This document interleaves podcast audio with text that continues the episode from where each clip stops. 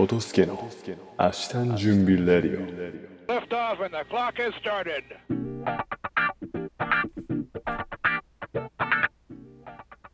9月28日水曜日。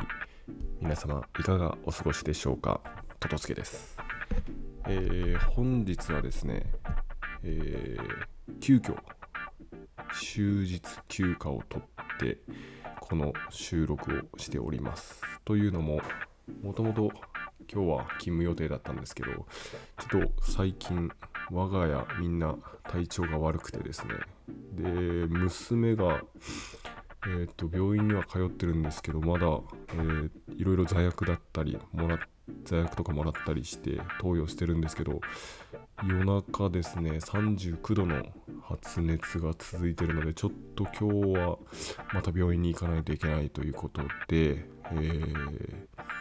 で長男もですね今日歯医者の予定が入ってたのでちょっと一人で妻一人で2人の面倒は見きれないということで今日は私が急遽休みを取って兄の、えー歯医者に同行しました。っていうところで今日は終日急遽休みを取っています。でいつもはですね自分朝方このラジオを収録しててちょっと声を殺しながら撮影しているもんでちょっと小さいなっていう苦情が入ったんで今日は少し声を張っています。というのも、まあ、息子が今昼寝してて、えっと妻と娘はで病院に出かけてるのではい。その時間を活用して収録しております。大丈夫ですかね？これは。声いいかな？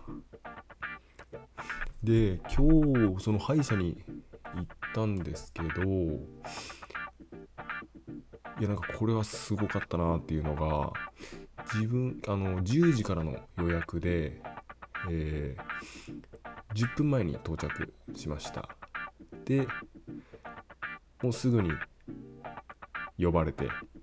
行ってで4人がかりで、まあ、息子はですね今日はすごく泣きじゃくってたんでいつもはなんかおとなしく受けてるっていう話は聞いてたんですけど今日自分が行くとめちゃくちゃ泣きじゃくっててで暴れないようにこう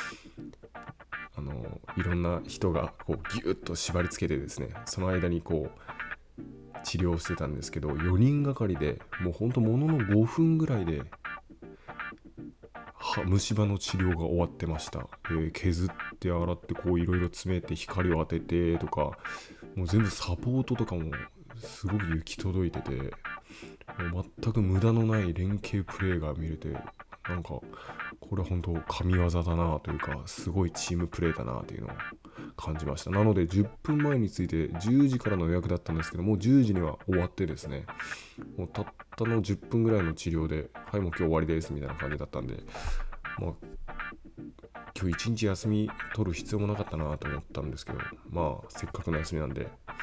ゆっくりしたいとは思います。はい。で今日はですねちょっと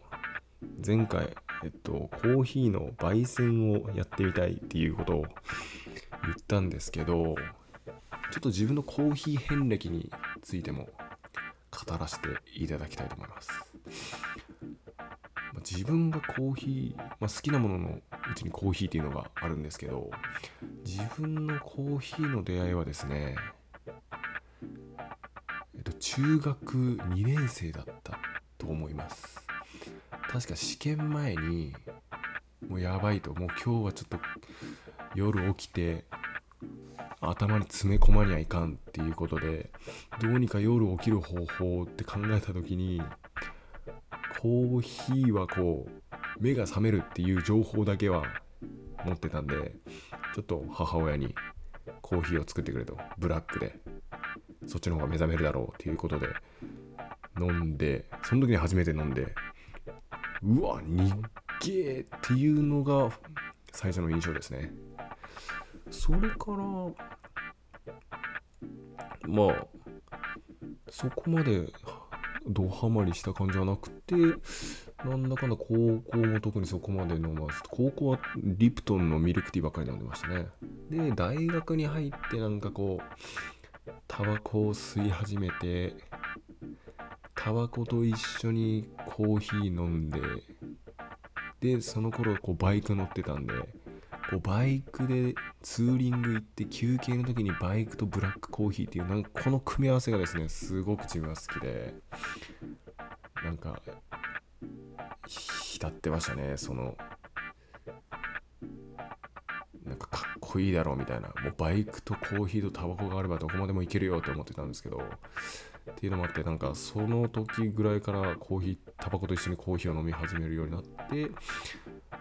かな。でずっと飲んでて。で大学4年生の時に就職先が決まって。それまでブライダルのバイトをずっとしてたんですけど。せっかく就職先も決まったことだしこのこれから先卒業まで何か好きなことしたいってなった時にコーヒーの勉強をしようと。コーヒーを学びたいと思ってコーヒー屋さんをのバイトをしました。でそのコーヒー屋さんっていうのもなんかなんてろバックスのほんにゃららフラペチーノみたいなそういうなんかこじゃれたのは嫌でもうそういうのは作りたくないと。もうとにかくコーヒー豆コーヒー豆コーヒー豆の勉強したいんだっていうところでコーヒーだけを売ってるところみたいなところを探した時にその時、えー、と天神に出店してたオアシスコーヒーっていうところに出会ってそこで働かしてもらっていろいろ学んでコーヒーの面白さを知って、まあ、そこの店長さんだったり店長家族とは今でも家族ぐるみでお世話になってるんですけど。で